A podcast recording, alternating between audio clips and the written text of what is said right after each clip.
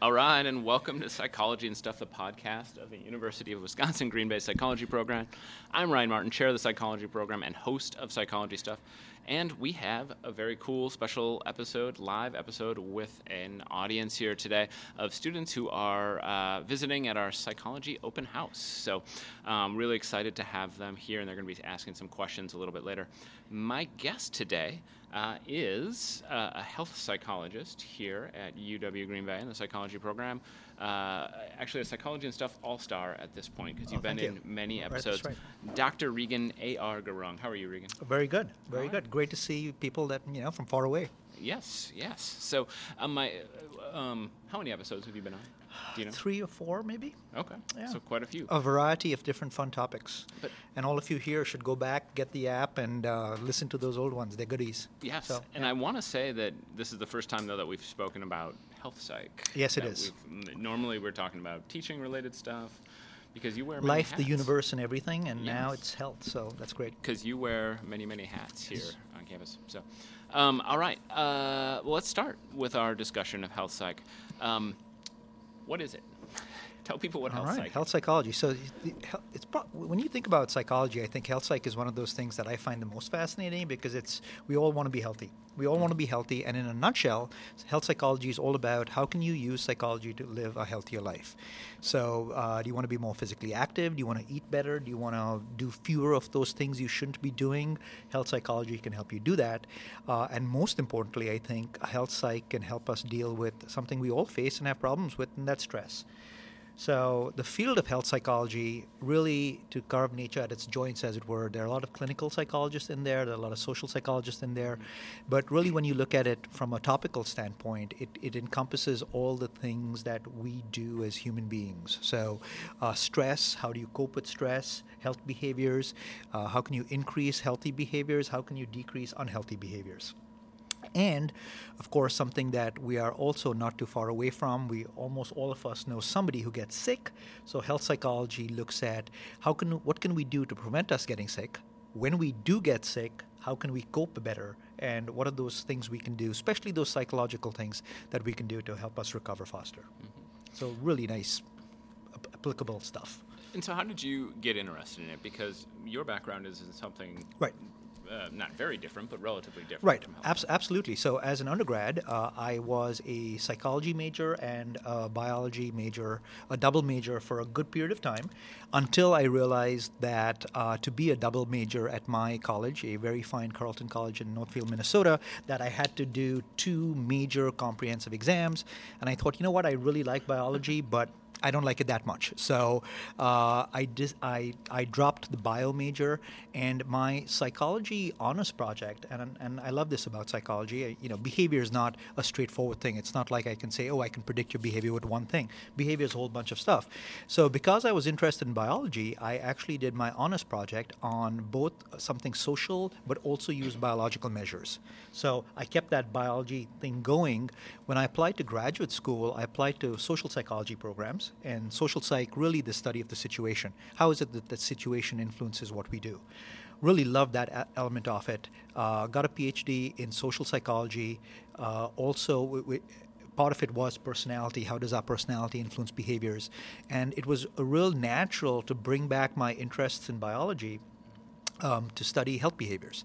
So when I got the, the PhD in social psychology, interested in a lot of behavioral sort of things, but I looked around. I really wanted something that was applicable, and I love how health psychology really applies to health. I mean, we all want to be healthy, and uh, this was a perfect blend of it. So I looked around for programs in health psychology, and uh, I've been here some time. So even back, especially back then, there weren't a lot of health psych programs. Uh, they were often specializations. But I looked around, found some really neat places to go, and uh, UCLA had just an absolutely wonderful health psych program.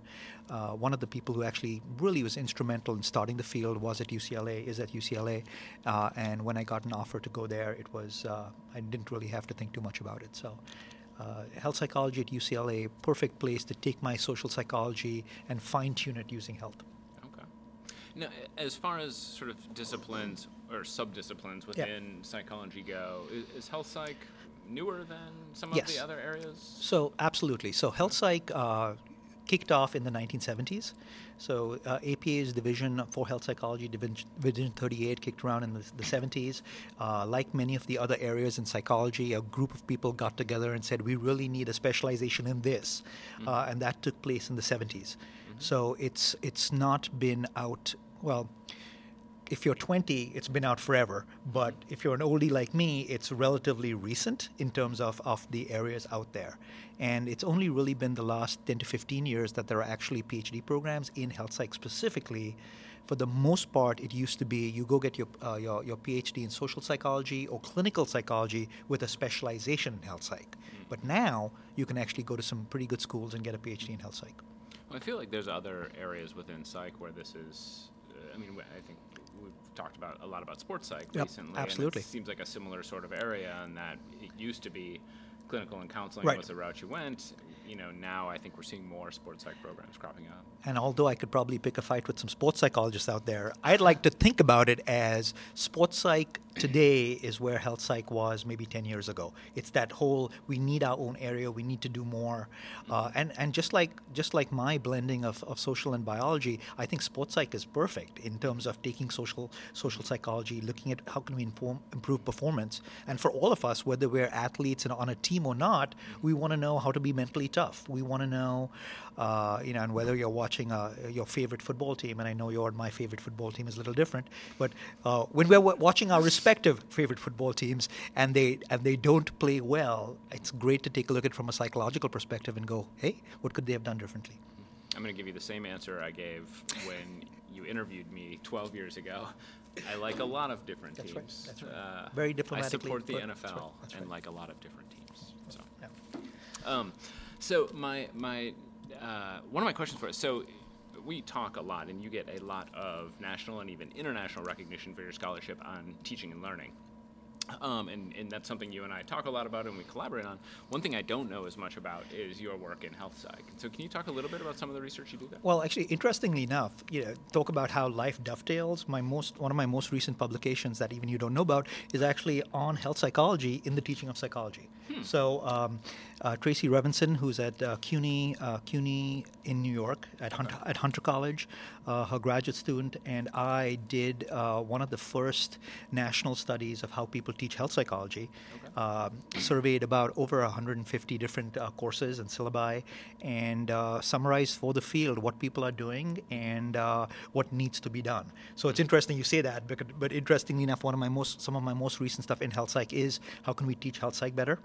Okay. that said, my health psych research has really um, it's, it's, taken on a very applied uh, feel. So, for example, here in Green Bay, uh, there's this great organization called Live 54218, which is dedicated to making Brown County a healthier place.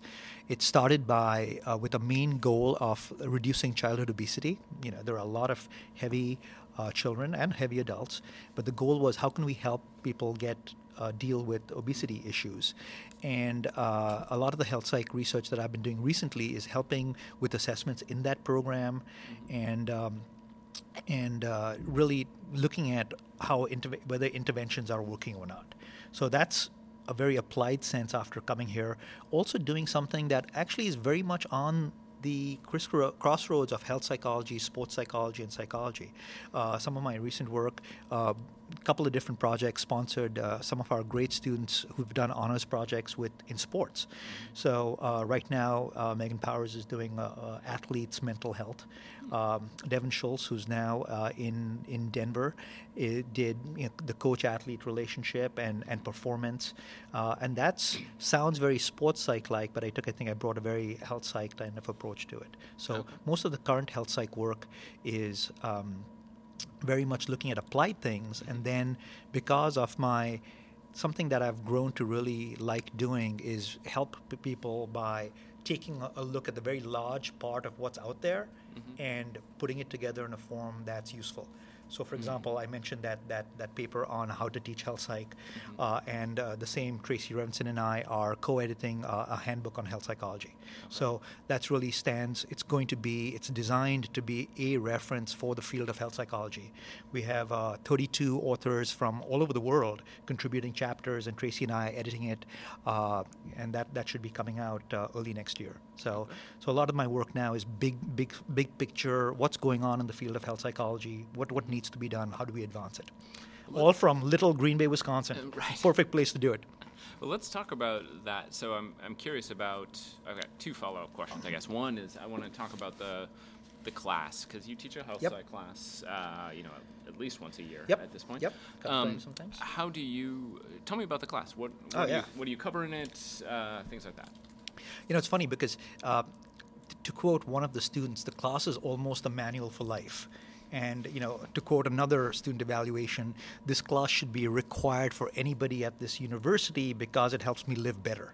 Right? Of course, that's saying nothing about me. It's about the class, which is great, but it's. I think that the underlying thing there is it's under it's it's applied.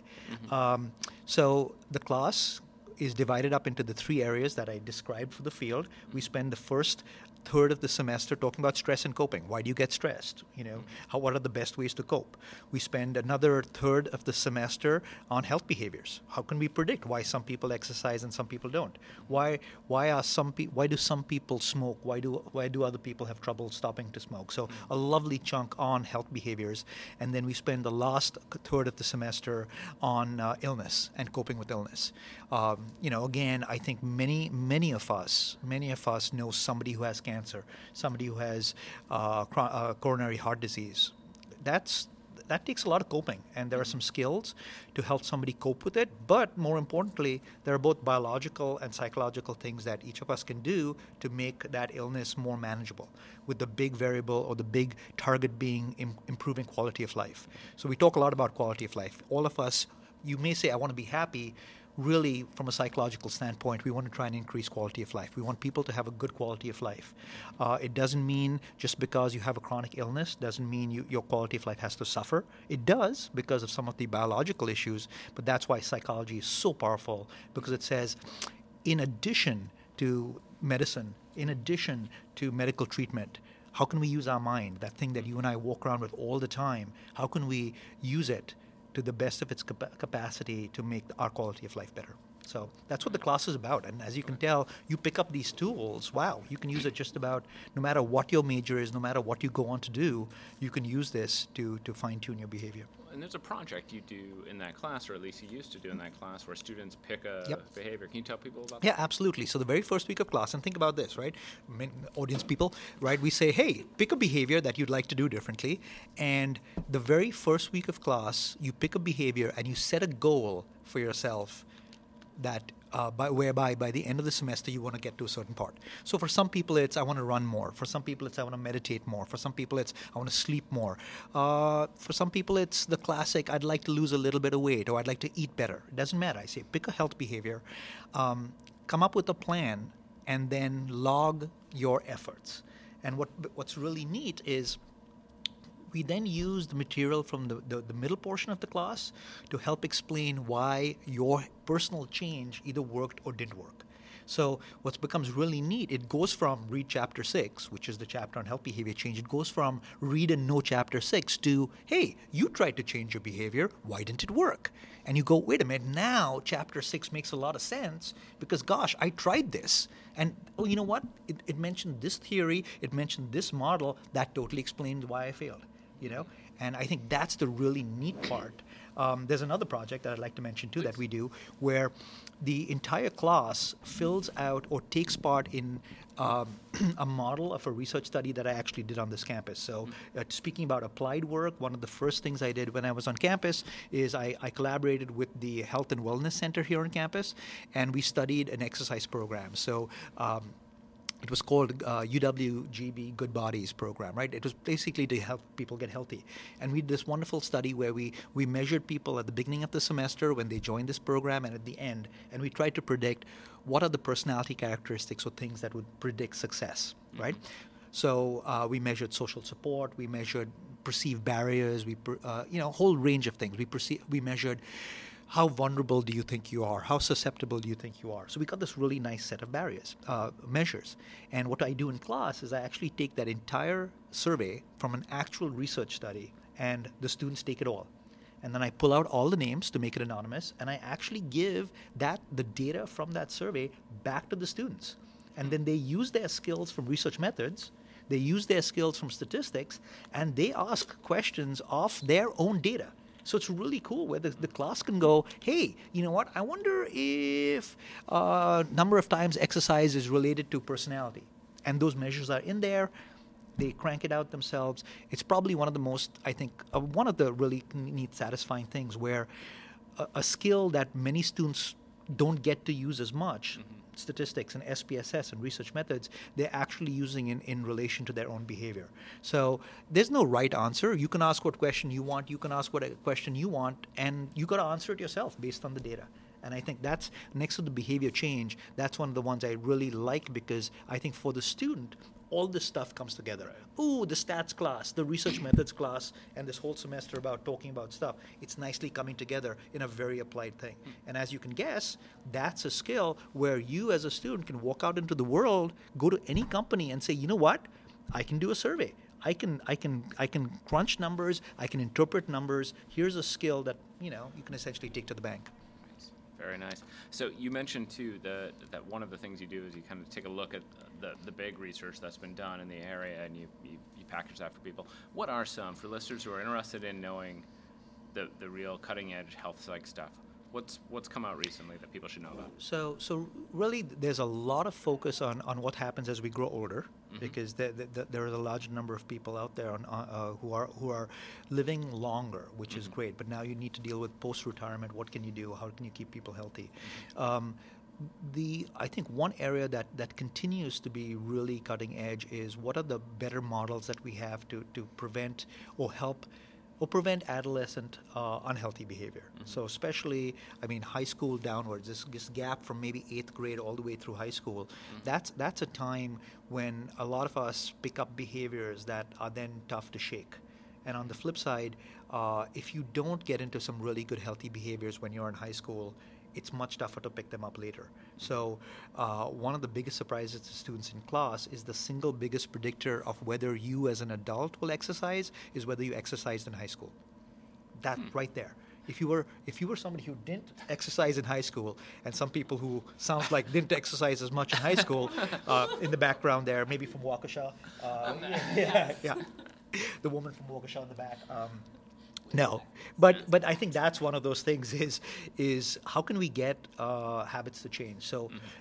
Interestingly enough, this is also mirrored very much, and I think naturally so, in, in, in the trade press, where uh, in the last two years there are a number of books on how can you change your habits, how do you get good habits going, and that's really fundamental in health psychology. I mean, together with all the epidemiological and you know right. medical kind of stuff, that's also, you know, there's a lot of uh, some of the folks in here went to a neuro demonstration just before this. Neuro is big, right? Clearly, neuro is big, mm-hmm. but I think it's that habit changing to really uh, throttle up on our own psychology. How can we use our mind to really change some habits? And I think that's where I, I see a lot of work going on. Very nice. Good. So now is the time when we turn to the audience to see if you all have any questions. Do you have questions? Do you want to go up and, and when you get up to the microphone, tell us your name and tell us where you are from, and then go ahead and ask your question. So my name's Taylor, and I'm from Slinger, Wisconsin. Okay. Um, I have a question. So you said you guys cope with, you know, healthy ways of like exercising and such. Do you also study coping with health disorders such as you know depression and such. Oh, ab- absolutely. I think I think when when the the definition of health that the that that most of us health psychologists use is is mental, spiritual, physical well-being. And a large part of that, and you know, even in your question, you almost made it sound like there's physical and mental, but and the reality is, and I think you, you probably know this too, is that those things go together. So so very often, you know, it's really easy in our society to say, let's focus on, on the physical stuff because you can do a test or you can take a pill. But especially with mental illness, which is a huge problem in society that not enough uh, talk enough about, it goes the other way too. A lot of mental illness actually is associated by physical issues, right? So we've got to keep the mental and the physical both in mind, and we've got to we've got to sort of change the mentality where it goes, look, we can only talk about one, or I don't want to talk about one, or I'm only going to get treated for one because it's more in quotes acceptable. So you're absolutely right on. When we talk about coping, it's it's it is how do you cope with now not being able to lift a bag of groceries anymore? You know, and, and I mentioned the, the growing older research, that's exactly one of the things where somebody has a chronic illness where now they literally cannot unpack their groceries. That really dominoes into some significant mental issues. Because then you reflect on how do you feel about yourself now that you can't do something in quotes so basic right? So yeah, absolutely. We, we really keep uh, a lot of attention on mental illness there. So you guys are more universal. Absolutely.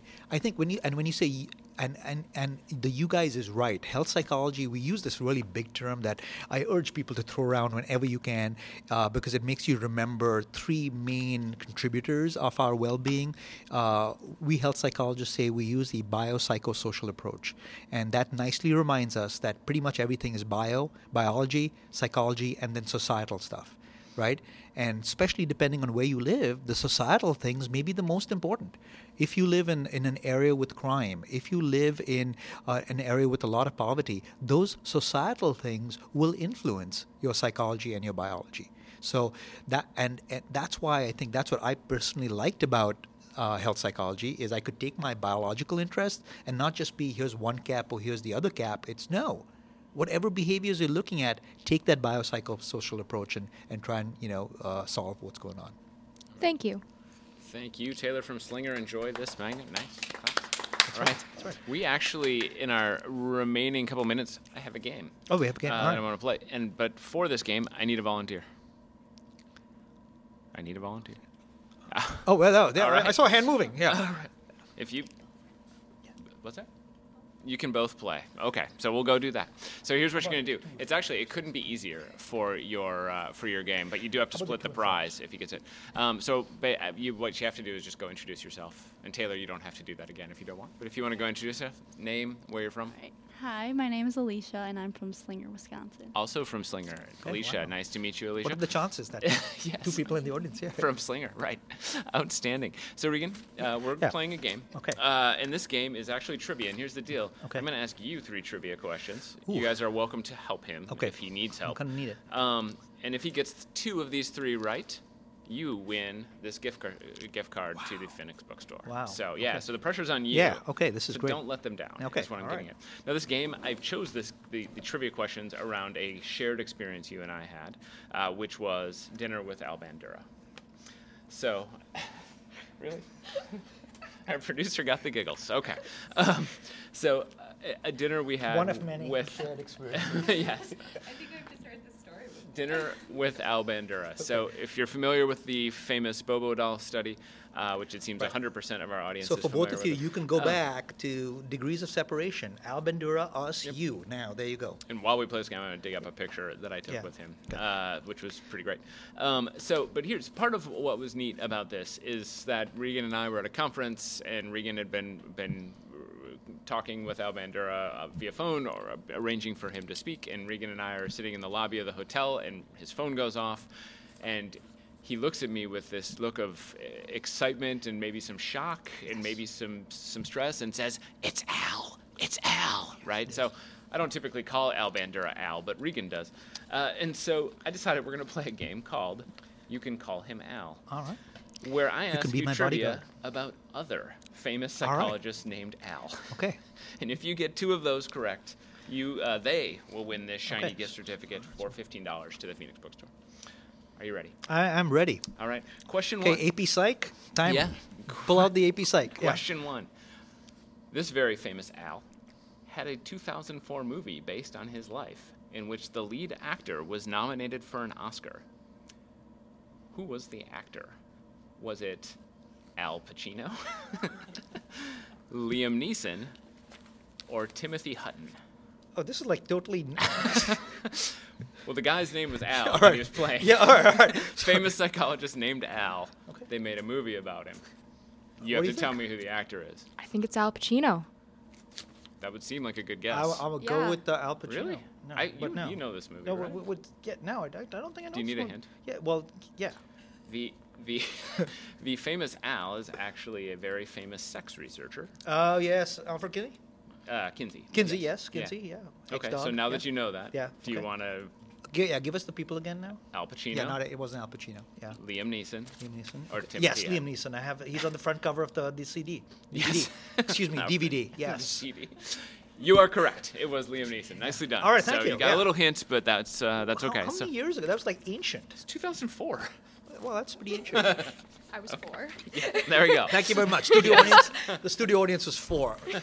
All right. Thank you very much for that little reminder of Okay. our agedness. Yeah. This very famous Al Okay. is a clinical psychologist, and in 2007, right before he died, he was named as the greatest living psychologist. Was it? Now, Albert Ellis. And it, without even getting the answers, you're going to say that. Yeah. It is Albert Ellis. All right. Are you guys good with that at least?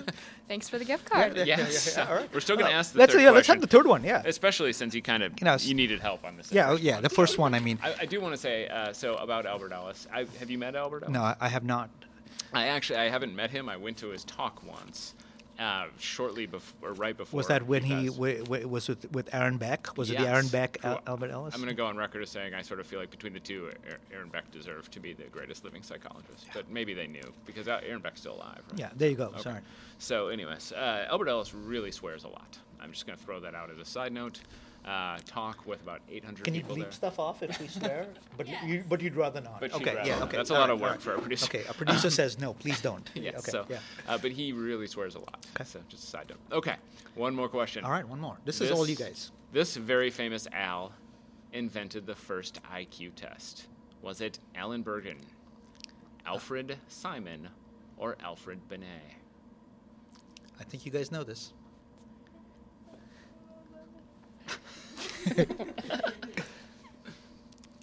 Go ahead. Alan Bergen, Alfred Simon, or Alfred Binet? Yeah, go ahead.